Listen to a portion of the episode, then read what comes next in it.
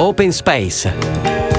Musica, interviste, dischi e libri, personaggi cult e storia del jazz. Conduce in studio Claudia Liotta. Buonasera e benvenuti ad una nuova puntata di Open Space. Siamo qui a Dottor Radio, io sono Claudia Liotta in regia c'è Marco Cocco. Ma prima di partire oggi vi devo ricordare la nostra mail che è l'info-dottoradio.eu, il telefono 0742 43 60 30 di che cosa parleremo oggi ad Open Space? Oggi è una puntata particolarmente importante perché celebriamo 30 anni di gloriosa carriera di una prestigiosa formazione di percussionisti che prende il nome di Tetractis. Sono qui con noi in studio i Tetractis e quindi buonasera a Leonardo Ramadori. Buonasera. Gianni Maestrucci. Buonasera. Laura Mancini. Buonasera. E Gianluca. Saveri, buonasera! Eccolo! Siamo qua, oggi veramente ci siamo fatti in quattro, come si suol dire, più loro che io, insomma. E quindi allora, mm, di che cosa parleremo? Parleremo della loro carriera, della loro sperimentazione, dei loro dischi e soprattutto dei loro inizi. E quindi, siccome qui abbiamo ben tre fondatori di questo quartetto, interroghiamo Leonardo Ramadori su come è nato il, il quartetto Tetractis. Beh, noi siamo, diciamo, eh, compagni di conservatorio, spesso succede questa cosa, no? In conservatorio si compagni studia... di merende. Vabbè. Compagni anche di merende al conservatorio. Quindi si studia insieme, si, si viene stimolati dallo studio che si fa, uno studio molto eh, ricco, diciamo individuale, ma poi dopo chiaramente l'ambiente del conservatorio serve a stimolare, ad aiutare. E quindi ci siamo trovati, abbiamo cominciato a suonare insieme, a fare insieme delle sperimentazioni, dei brani e man mano è venuta la passione. Quindi i nostri insegnanti erano dei bravissimi cameristi e quindi partendo dalla imitazione della loro attività abbiamo cominciato a fare i primi passi semplicemente, quindi suonando eh, i, i, brani semplici che ci si presentavano per i saggi, ci siamo trovati bene, ci siamo guardati in faccia, ci piaceva questa cosa, era faticosa, era impegnativa okay. perché ovviamente spostare strumenti è sempre un lavoro la complesso. fatica di voi percussionisti esattamente ah, si può dirlo se non vuoi esatto. esattamente la battuta tutti i concerti ci fanno la battuta ma il flauto non era meglio però effettivamente ma come la soddisfazione delle, di tutto il vostro a voi avete veramente un armamentario magico no? Esatto. dalle marimbe tutti i vari eh, strumenti che non oso nominare che se lo sbaglio, eh. però ho visto dal vivo tante volte, è veramente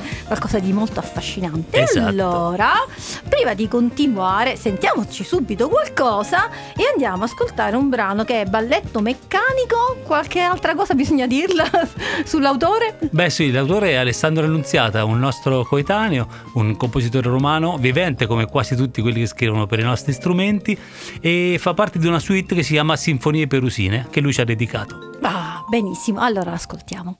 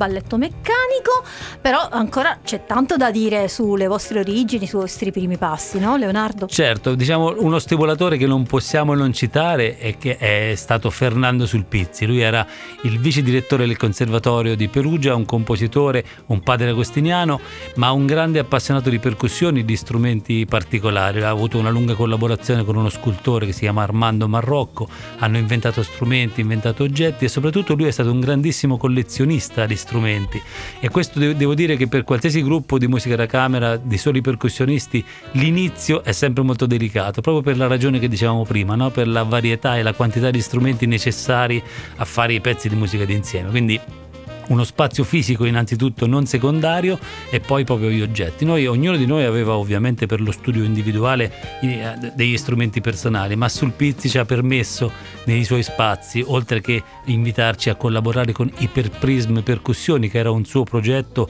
nato intorno alla metà degli anni 80 e durato fino al 92-93, proprio quando siamo nati noi in qualche maniera, ci aveva invitato più volte a suonare e quindi noi vedendo questo ben di Dio da quelle parti qualche volta gli abbiamo appunto appunto chiesto se potevamo fare anche delle cose autonome all'interno di questo bello spazio che aveva lui a Perugia nel, nell'oratorio diciamo, della, sua, della parrocchia dove risiedeva.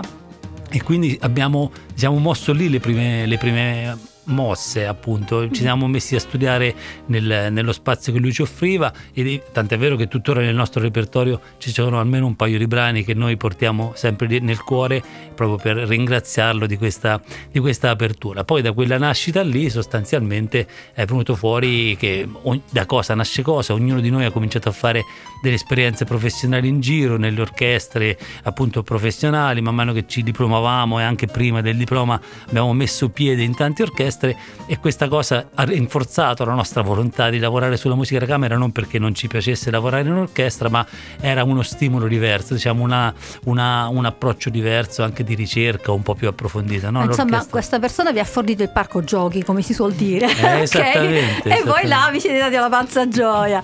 Eh, sì, come dicevi tu comunque ognuno di voi ha fatto le sue esperienze anche da solista o anche in, in altri gruppi, in orchestre, ho visto i vostri curriculum pazzeschi, insomma avete suonato ovunque ovunque e quindi eh, poi insieme avete messo eh, il vostro bagaglio, la vostra esperienza e, mm, e si è creata una bella alchimia, insomma, una bella energia sicuramente. Assolutamente sì, perché appunto tutte le esperienze che abbiamo fatto fuori, appunto con la Scala, con l'orchestra di Lucerna, cioè a turno ognuno di noi è andato al San Carlo di Napoli, Fenici di Venezia, Torino, Teatro Reggio di Torino, insomma la Scala, ripeto la Scala perché è un, un ente diciamo di riferimento, ma tutte le esperienze individuali che abbiamo fatto le abbiamo poi riportate con le nostre capacità aumentate probabilmente a causa dell'esperienza dentro al quartetto. E poi la cosa interessante, bella, diciamo che ci rende molto orgogliosi è che in 30 anni siamo riusciti a mantenerci in equilibrio perché diciamo il gruppo di musica da camera è una cosa molto delicata da tenere in piedi, no? ci sono le individualità, i caratteri, per fortuna abbiamo quattro caratteri molto molto diversi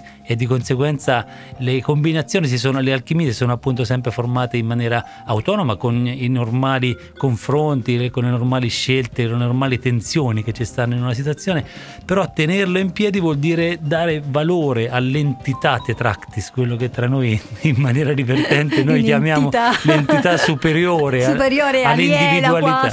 Eh no, ma è vero, perché, perché, la magia viene proprio dall'individualità che si fonde in, in una cosa che ritiene superiore. Quindi il rispetto, diciamo, per questa cosa che univa tutti ci ha permesso di resistere per tutti questi anni. Bene, Speriamo ancora. Ci hai dato anche la ricetta della vostra longevità, eh, ma adesso noi ascoltiamo un altro brano e poi sarà Gianluca stavolta a raccontarci altre cose. Ascoltiamo un brano che ha scritto per voi il meraviglioso Giovanni Sollima ed è Millennium Bug, un estratto.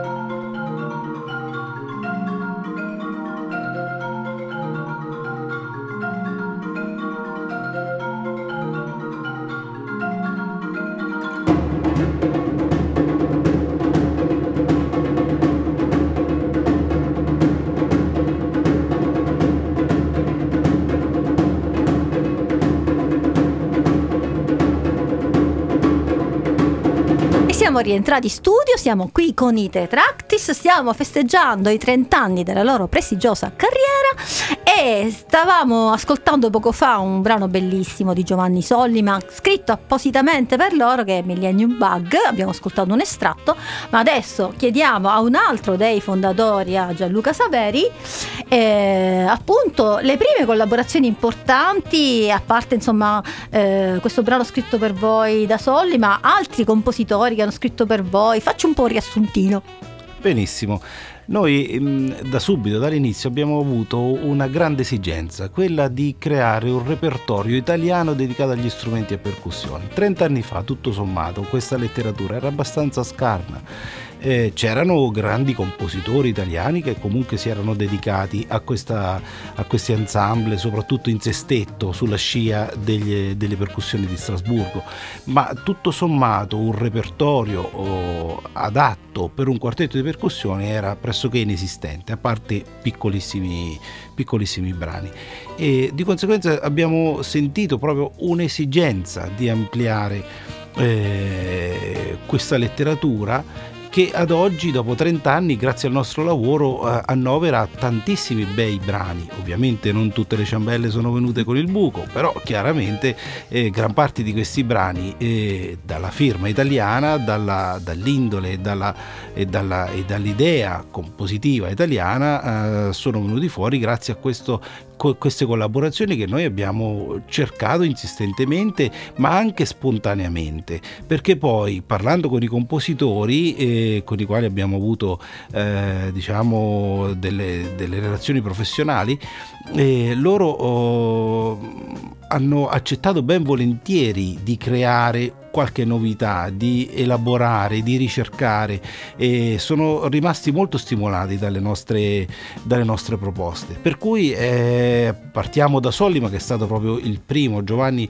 eh, ha voluto scrivere nel 1999 questo brano Millennium Bug, no? c'era la famosa il, il, grande dubbio del 99 per cui allo, allo, scoccare del 2000 tutti i computer dovevano in qualche modo spegnersi secondo questo concetto del millennium bug. Non è successo niente però mh, mm, ovviamente Sollima genio come sempre è eh, ha, ha mm, diciamo eh, elaborato eh, questo pensiero e l'ha reso ovviamente artisticamente valido eh, scrivendoci appunto un brano un brano che eh, tra l'altro è molto conciso nel, nel, per quanto riguarda l'organico. Solitamente chi scrive per percussioni deve, ehm, vuole, gli piace toccare tutti gli strumenti perché ne abbiamo una marea, eh, ne abbiamo tantissimi e tutti vorrebbero eh, scrivere per, per, tanti strumenti. Solim invece ha fatto una summa, ha messo un vibrafono, una marimba e dei tamburi, e, quindi pochissimi strumenti e eh, con questi ha scritto il brano che ad oggi risulta essere il più eseguito al mondo e ne, noi ne siamo fieri perché comunque sia è stata una nostra idea e lui l'ha seguita e l'ha sposata. Che poi eh, sì, è un brano bellissimo, cioè io vi ho visto farlo in varie occasioni, ma poi quella parte in cui usate gli archetti, cioè quella è fantastica. Sì, quella è, un, eh. è un, diciamo, un momento... Ha un suono veramente... Sì, un momento di, di novità, anche ecco. se gli ecco. archetti sono stati già usati, erano stati già usati prima di, di Soliman, ma così, in modo così certosino e così ricercato, sicuramente eh, Soliman ne, ne, ha creato uno, una bella novità. Ok, no, dico, ho interrotto il flusso, grazie Gianluca. Luca. Però ancora non è finito, eh? Ti tocca no. fare qualche altra cosa, però prima ci dobbiamo ascoltare un altro brano. Bene. E stavolta andiamo verso il minimalismo, Steve Reich. Andiamo ad ascoltare Steve Reich, eh, Music for Pieces of Wood.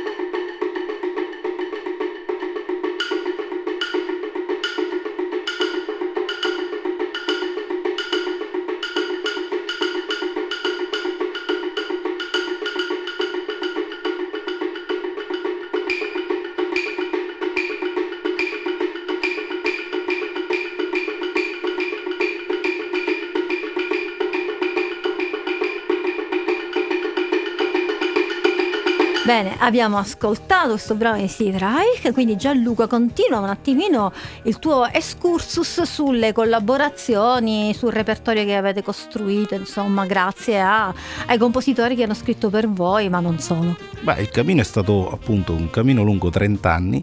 In questo periodo si sono avvicinati a noi e veramente alcuni compositori. E siamo partiti da Giovanni Solli, ma in quel primo disco, Millennium Bug, abbiamo avuto il piacere di incidere musica di Thomas Briccetti o, o di Tonino Battista, e, ma poi piano piano oh, insieme a noi hanno hanno diciamo, collaborato compositori nel, diciamo, in tempi più vicini eh, come Mauro Montalbetti eh, fino ad arrivare ad una collaborazione con la Sugar Music eh, su Vini Zerboni eh, dove appunto oh, una collaborazione ancora in atto che vede eh, lavorare insieme a noi compositori come Riccardo Panfili, eh, Federico Cardella, Alessandro Solbiati ed altri che continuano a starci vicino e insieme a noi a creare, ad immaginare, a guardare il futuro della percussione italiana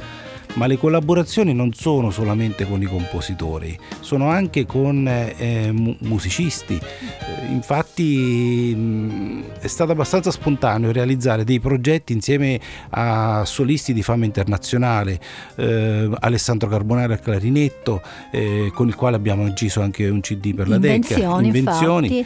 Ma poi anche Rambo, anche Ramberto Ciammarughi. Ramberto Ciammarughi. Salutiamo Rambo. Ciao Rambo, via Son Dangereus, abbiamo fatto un disco insieme a lui, Esatto. eh, ma Alessio Allegrini con il corno e insomma eh, ultimamente stiamo collaborando con Enrico Bagliano al Sì, clavicembalo eh, ma DJ Ralph?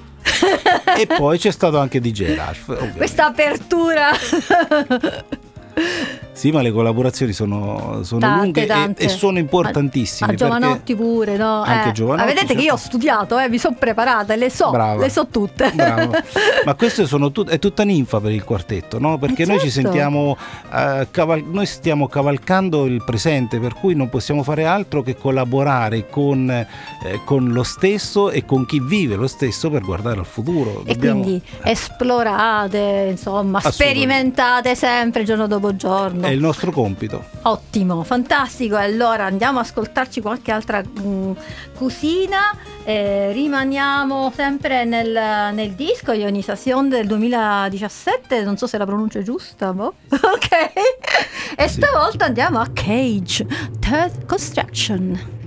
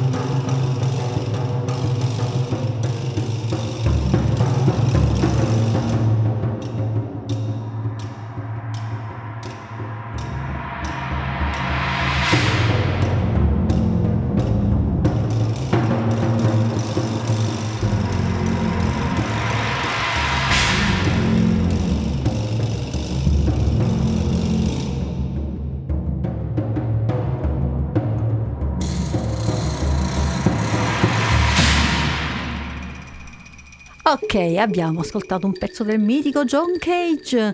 E quindi voi, Tetractis, tu, Laura Mancini, new entry, da quanti anni sei nei Tetractis? Ormai dal lontano 2009, 2009-2010. Però sei proprio rispetto a loro una fanciulla. Ti ringrazio No. molto Claudia, grazie. No, comunque sia, al di là insomma degli scherzi. E il disco da cui abbiamo ascoltato adesso, insomma, il brano di Cage, è un disco interessante perché mette insieme un po' del repertorio storico, quindi voi un po' andate nel filone dello storico, da- dall'altro andate anche nelle nuove collaborazioni, nei brani scritti apposta per voi, eccetera. Vediamo un pochettino questo disco allora. Allora, questo disco, che è un disco come dicevi del 2017, eh, è un disco antologico. Eh, abbiamo voluto, dopo anni di ricerca e comunque dopo anni di esperienza anche nel repertorio storico, fissare, fissare quelle che mh, sono le nostre letture dei capisaldi della mh, musica da camera per percussione. Come diceva Gianluca, mh, il repertorio di composizione italiana scarseggiava, scarseggiato nel Novecento e adesso comincia a essere un pochino più, più, più ricco. A livello europeo, in generale a livello mondiale, la composizione per percussione ha una storia un po' più lunga, non molto più lunga, a dire la verità, rispetto ad altri strumenti solisti o cameristi che possiamo immaginarci, però eh, nasce inizio Novecento, diciamo il 1931 è una data importante perché è la data di eh, composizione di Ionisation, che è proprio il brano di Edgar Varese che dà il nome anche al nostro disco, che abbiamo quindi voluto eh, omaggiare ulteriormente. È un brano in origine per 13 percussionisti. Chiaramente noi l'abbiamo messo nel nostro disco con una versione eh, ehm, per sei esecutori, fatta per gli Strasburgo, che hanno fatto scuola su questo, la nostra rilettura di Ionisation per sei esecutori. In aggiunta, eh, in questo disco abbiamo Terza Costruzione di Cage, un brano degli anni 40 che ci contraddistingue molto. Eh, mi sento di poter dire che la versione Tetractis fa un po' scuola da questo punto di vista. E vai. Evviva! Eh, ma anche Harry Cowell con Pulse, Lew Harrison, lo Steve Reich che abbiamo ascoltato poc'anzi, che è un brano che noi eso- eh, eseguiamo quasi sempre nei concerti, all'inizio del concerto, proprio perché è un brano del minimalismo, che è una scuola che ha aperto molto la composizione per percussione in linea generale, un po' perché nasce da, da quella che è la percussione, l'origine, dall'Africa, dalla percussione atavica e poi perché vediamo che in apertura concerto è anche un brano, come avrete sentito, che ti obbliga a raccoglierti, a concentrarti, a predisporti a un ascolto Quindi è propedeutico. assolutamente propedeutico. Nonché toccata di Carlos Chavez, che è un altro capolavoro per il nostro, per il nostro ensemble. Questo è Ionisation. Eh, chiaramente mh, questo lavoro sui grandi brani scritti per percussione, come dicevamo, va, va abbinato, va arricchito da una novità, da una collaborazione, da un lavoro del presente no? che guarda al futuro, come diceva Gianluca. Quindi da qui le collaborazioni con i compositori per la musica nuova, collaborazioni che avvengono vera- letteralmente. Non, non chiediamo un brano oppure il compositore non ci invia un brano e così poi lo eseguiamo. È un lavoro di bottega, è un lavoro fatto in studio in cui il compositore viene da noi, viene nel nostro spazio, nella nostra casa esplora suoni, lavora con noi, ci fa domande, chiede ascolti, approfondisce, perché anche per i compositori l'universo della percussione è smisurato. Infatti è anche un po' complicato, complicato. diciamolo. e a proposito di appunto i nuovi brani, noi andiamo ad ascoltarci un brano di Riccardo Panfili che è F for Fake.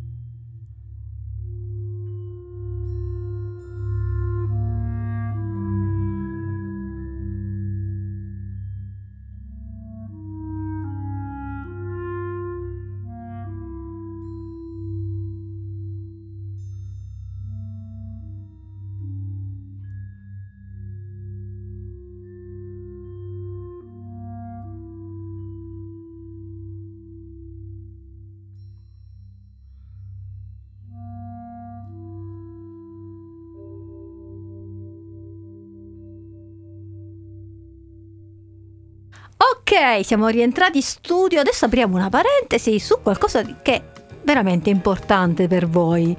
Perché eh, proprio per il fatto che il repertorio, insomma, almeno 30 anni fa non è che fosse così ricco, eh, voi vi siete anche dati da fare con le vostre manine, come si suol dire, a uh, prendere linfa su brani che già esistevano, ma non per percussionisti, ma avete fatto trascrizioni, avete fatto diversi lavori di trascrizione. Tu in particolare Gianni, so che sei quello che mette mani quando c'è da fare trascrizioni, giusto? Sì, sì, come dicevi è, è un modo per eh, fare repertorio, per trovare musica. Noi abbiamo chiesto a compositori, abbiamo visto quello che già era scritto, ma appunto per necessità siamo sempre pronti, no? sempre attenti ad ascoltare, eh, a scegliere magari musica non destinata ai nostri strumenti che può essere adattata o addirittura valorizzata da una trascrizione. No? E, appunto sia per necessità però appunto anche per, per studio, per, per curiosità, per, per, divertimento, ecco, perché appunto fin dall'inizio mettemmo in repertorio varie trascrizioni di Piazzolla, poi ognuno di noi ha, ha ovviamente questa passione di farlo, Gianluca ha trascritto sì, i sì. primi anni, andavamo suonando una trascrizione del volo del calabrone in cui noi quattro appunto facevamo i calabroni intorno a una marimba. E nonché Ma... anche un, la sinfonia di Rossini, ad esempio, sì, senza sì. pudore. Ecco, ah, mi sa che io le ho sentite queste qua, fra l'altro, no? Ma poi diciamo, c'è anche un aspetto ludico nel vostro cuore Tetractis, no? Che quando state in scena, sì, suonate, siete professionisti, ma un po' giocate anche, nel senso buono, perché allora i tubi... Assolutamente. Eh, cioè, eh, cioè, beh, insomma, diciamolo, c'è questa cosa. Ma fra l'altro quello, il brano che sentiremo fra poco è, è, molto grazioso, quindi non è una cosa proprio... Certo. Ah, 900, serissima, eccetera, eccetera, però insomma la danza delle ore, ecco, poi la, l'anticipiamo. Però mi viene da chiederti qual è la, stata la trascrizione che veramente ti ha messo a dura prova, che quasi quasi dici chi me l'ha fatto fare? La più difficile, la più complicata. Anche Gianluca, Ma puoi intervenire Gianluca se ti viene in mente ne qualcosa. Fatte, ne abbiamo fatte, anche, anche sperimentali.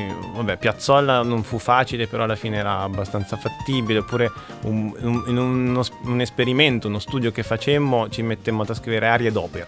Oh, bambina. E quindi fu abbastanza difficile trascrivere l'aria di Lodoletta oppure altre cose insomma veramente difficili da traslare però appunto è stimolante anche andare dentro no? la, la composizione sì, sì, scavare di... nelle parti vedere come esatto, no? ok Gianluca tu invece trascrizioni la, la più complicata la più tosta ma a me è capitata una cosa che chiaramente il mio grande amico Riccardo Panfili mi ha messo in mano così come lui sa fare, no? questi scherzi da compositore. Allora, in un concerto dovevamo eseguire un'elaborazione di Riccardo Panfili di un brano di Hans Werner Enze. Eh, no? uh, Riccardo eh. è stato l'ultimo collaboratore del maestro Enze, per cui ne ha scritto anche un libro, conosce benissimo la, la musica di Enze, per cui dovevamo suonare questo brano Funfun Napol- Napolitanische Lieder, eh, cinque leader eh, ispirati alla, alla, alle canzoni napoletane che lui appunto Enze ha scritto per or- piccola orchestra e, e voce. E quindi mh, purtroppo un mese prima del concerto Riccardo mi dice ah no scusa mi sono dimenticato ascolta fallo tu che sei più bravo di me e poi le ripercussioni le conosci te. Bene, è, è, stata, è, stato il lavoro più immane, più difficile, più complesso che io abbia mai fatto perché chiaramente per tirar fuori quei suoni, quei timbri e per far funzionare qualcosa di estremamente complesso come è la musica di Enze con solamente quattro percussionisti, veramente mm, mi, mm, ci sono volute nottate e nottate di, di tentativi, di prove, di ascolti e soprattutto tanta pazienza da parte dei miei amici Tetractis. Hanno sofferto Poi, con te, dai. Sì, perché i set, ognuno, ognuno, di noi aveva dei set veramente molto ampi perché dovevo oh, eh, rispettare alcuni timbri che comunque era impossibile evitare, eh, oppure tantissime note sulla marimba, sul vibrafono, eh, per cui oltre al grande lavoro di elaborazione c'è stato anche un, un lavoro infinito di studio e soprattutto di, di prove, perché eh, non sono brani facili. Di conseguenza quello è stato sicuramente il lavoro che a me ha messo più, più in difficoltà. Tanta soddisfazione alla fine perché poi eh, il risultato, il insomma, risultato è stato pagato, molto bello. ha pagato. Però eh, sì, siamo riusciti a renderlo davvero bene. Però eh, il lavoro è stato durissimo. Una faticaccia, ma adesso invece una cosa sicuramente meno difficile, la trascrizione da- della danza delle ore. Che dici Gianni? Assolutamente un altro approccio. Ecco. Lì è proprio il brano quasi che l'ha chiamato perché si parla Eh del tempo Sì, e sì, sì. noi in qualche modo giochiamo con questo concetto in Queste rappres- scansioni Sì, rappresentando così. un po' l'orolo- un orologio che a volte va, a volte va ricaricato. Ecco, è un po' anche una storia questo, è un gioco, un divertissement. Esatto, e quindi ce lo devono ascoltare.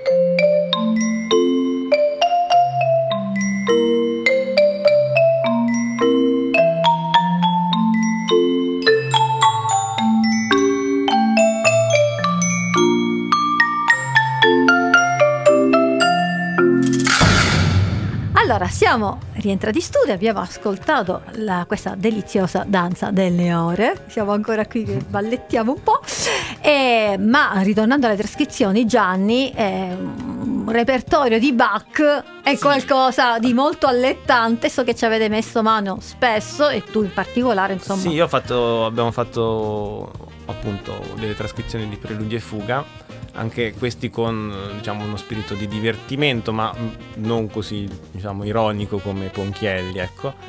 E, e poi appunto perché se si parla di Bach si apre comunque un capitolo particolare perché parliamo di un musicista di riferimento per tutti i musicisti, non solo i musicisti classici, parliamo di un musicista stimato da chiunque, diciamo, cioè, e comunque sia un, un un musicista suonato con qualsiasi anche eh, no, strumento.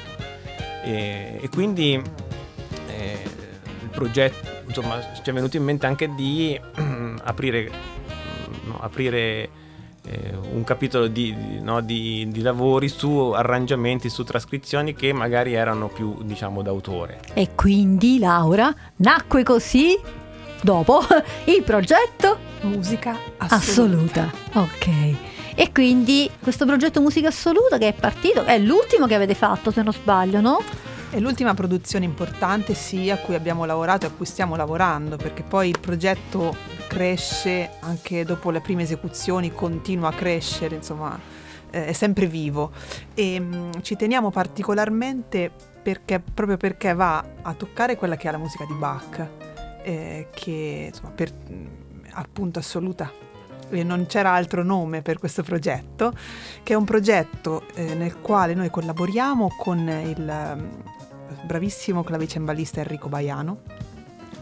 Ehm, quindi il palcoscenico è diviso tra la musica di Bach originale per clavicembalo eseguita dal maestro Baiano e um, una rilettura eh, proprio dei brani di Bach. E, e nasce, l'idea del, di questo progetto nasce ehm, semplicemente per la ricorrenza dell'anniversario della, della, della composizione del, del, primo libro del clavicembalo ben, ben, temperato. È stato uno spunto, un, un, uno spunto che ci ha fatto partire per dare corpo a questo progetto che eh, ci ha visto collaborare con la Sugar Music e con sei compositori della Sugar Music che hanno scelto altrettanti preludi e fuga eh, dal clavicembalo ben temperato, primo e secondo libro in realtà.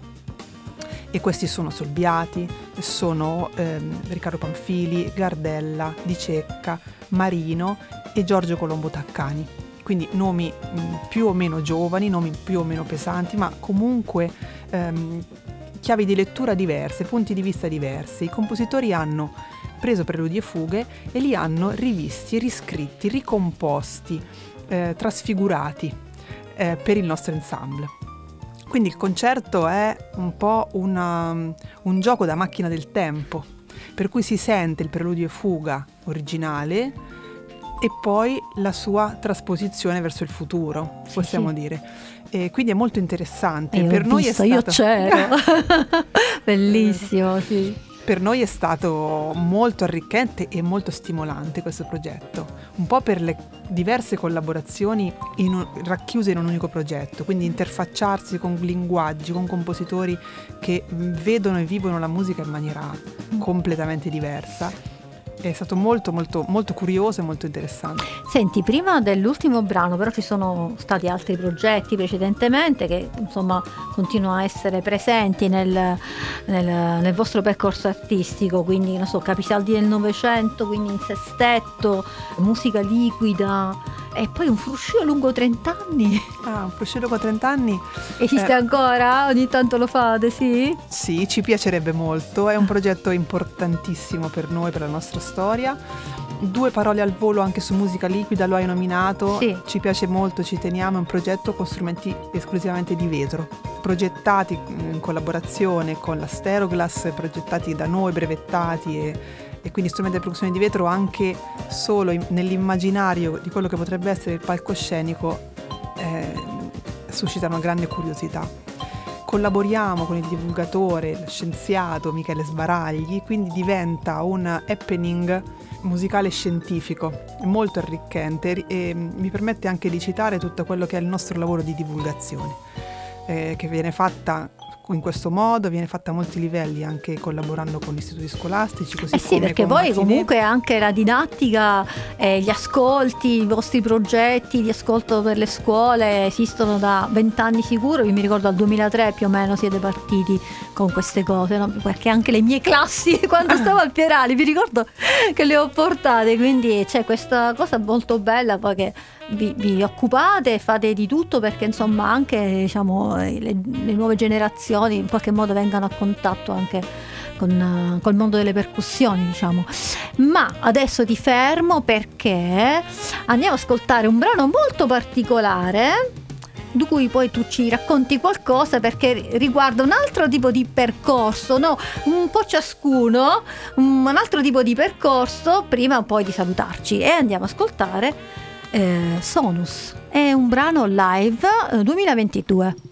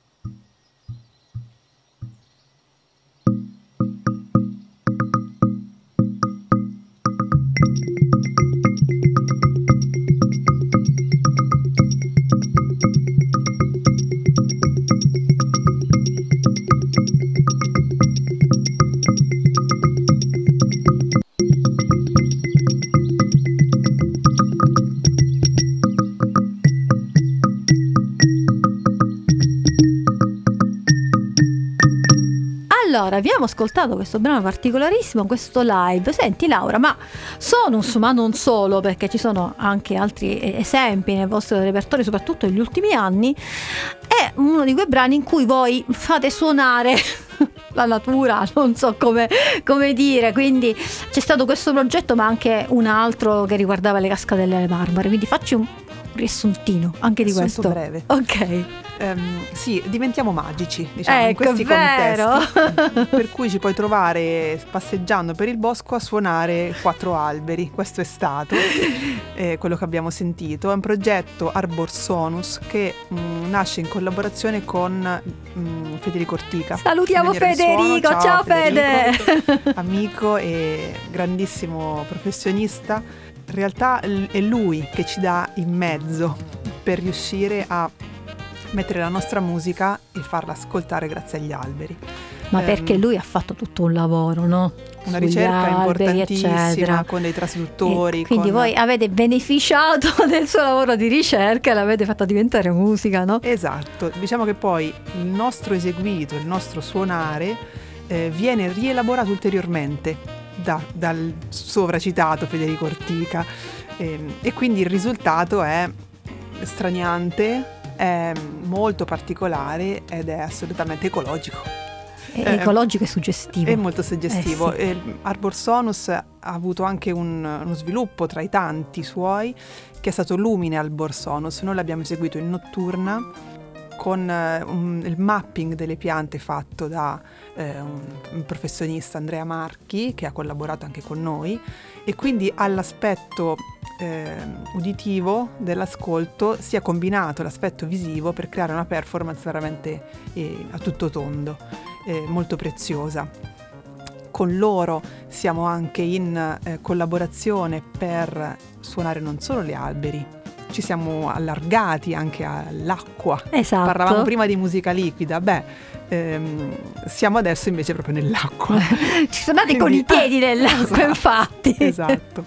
Waterfall and Sound è stata una, una, performance che abbiamo fatto l'anno scorso alla Cascata delle Marmore, molto molto, diciamo che sperimentazione profonda, sì, eh, ci spingiamo sì, ecco, oltre, sempre, più, oltre, sempre più profonda. Ma a proposito, dove vi spingete? Il futuro dei Tetractis. Quindi, Leonardo, adesso tu chiudi questa trasmissione, questa intervista a quattro e ci dici cosa vi aspetta. Beh, ci aspettano almeno altri 30 anni di carriera, Giusto, questo mi sembra il minimo, minimo, ovviamente. Poi magari ci faremo aiutare per portare gli strumenti fra un po', però per il momento ce la facciamo. E poi ci, ci aspetta una data a, bre- a breve, il 12 febbraio saremo a Vicenza, Vicenza, esatto, agli amici della musica, alla Società del Quartetto di Vicenza e presentiamo uno dei progetti di cui parlavano fino adesso che si chiama La musica delle sfere. È un progetto che ci piace molto perché eh, appunto le collaborazioni, anche quelle con la voce, ovviamente voce e percussione sono sempre considerati no, gli strumenti delle origini, no? quando l'uomo cercava i primi suoni, prima ce l'aveva addosso un suono che era la voce e poi dopo ha colpito un tronco e lì ha trovato la percussione, quindi diciamo sono suoni molto antichi, e però noi in realtà facciamo una cosa molto moderna perché facciamo un brano di Ligeti abbastanza raro che si chiama Sippal Dobbal e altre due parole ma che non so pronunciare in ungherese e, insieme a quello facciamo un po' di musica del Novecento, un po' delle cose appunto che fanno parte del nostro repertorio. Ma oltre a questo abbiamo delle collaborazioni di divulgazione, come dicevate poco fa, che vanno sempre avanti. Siamo stati alla Società del Quartetto di Milano quest'anno torneremo il prossimo anno. Quindi diciamo l'aprire la musica, anche quella particolare alle nuove generazioni, è stato sempre per noi un obiettivo. Prima cosa un obiettivo primario, perché la marimba nessuno sapeva che cos'era, tutti si immaginavano che ne so, una, qualcosa di esotico. Tutti quanti, ogni volta che indicavamo la marimba su, durante i concerti, chiedendo che strumento era, tutti dicevano xilofono, perché sì, ovviamente la, la, cultura, no? neanche sì, i nostri sì, colleghi molto spesso lo sanno. Quindi la divulgazione è importante. E poi stiamo lavorando molto su questi elementi che diceva poco fa Laura, cioè eh, Lumine Arbor Sonus è uno dei progetti di punta nel quale crediamo molto, un po' per le per il tipo di ricerca libera, anche un po' fuori dalle partiture. È un modo, è un modo di suonare che, che, abbiamo sviluppato appunto perché sono 30 anni che suoniamo insieme. Quindi una parte del nostro repertorio è talmente diventato entrato dentro di noi che riusciamo in qualche maniera a traslarlo, a mandarlo in altre direzioni e riusciamo a, a spingerlo verso queste cose. Poi in prospettiva abbiamo anche una collaborazione bella con i percussionisti della Scala che stiamo eh, costruendo e che insomma a breve dovrebbe avere qualcosa di concreto anche per le mani perché sono nostri amici da tanto tempo appunto dalle collaborazioni che dicevo all'inizio di questa intervista e quindi finalmente abbiamo loro insomma hanno piacere e anche noi abbiamo molto piacere di collaborare insieme e di portare in giro appunto questo repertorio particolare tutto del Novecento. Benissimo, allora lunga vita ai tetractis come si suol dire. Io ricordo un attimo i nostri recapiti agli ascoltatori prima di salutarvi. Quindi la nostra mail info-radio.eu il telefono 0742 43 60 30 è stato veramente un grande piacere, un grande onore avervi qui in studio quindi a prestissimo in bocca al lupo per tutti un grande saluto a Gianluca Saveri a. Ciao. Laura Mancini. Ciao. Gianni Maestrucci. Ciao. E Leonardo Ramadori. Grazie. Al secolo i Tetractis, vive Tetractis. E alla prossima puntata di Open Space.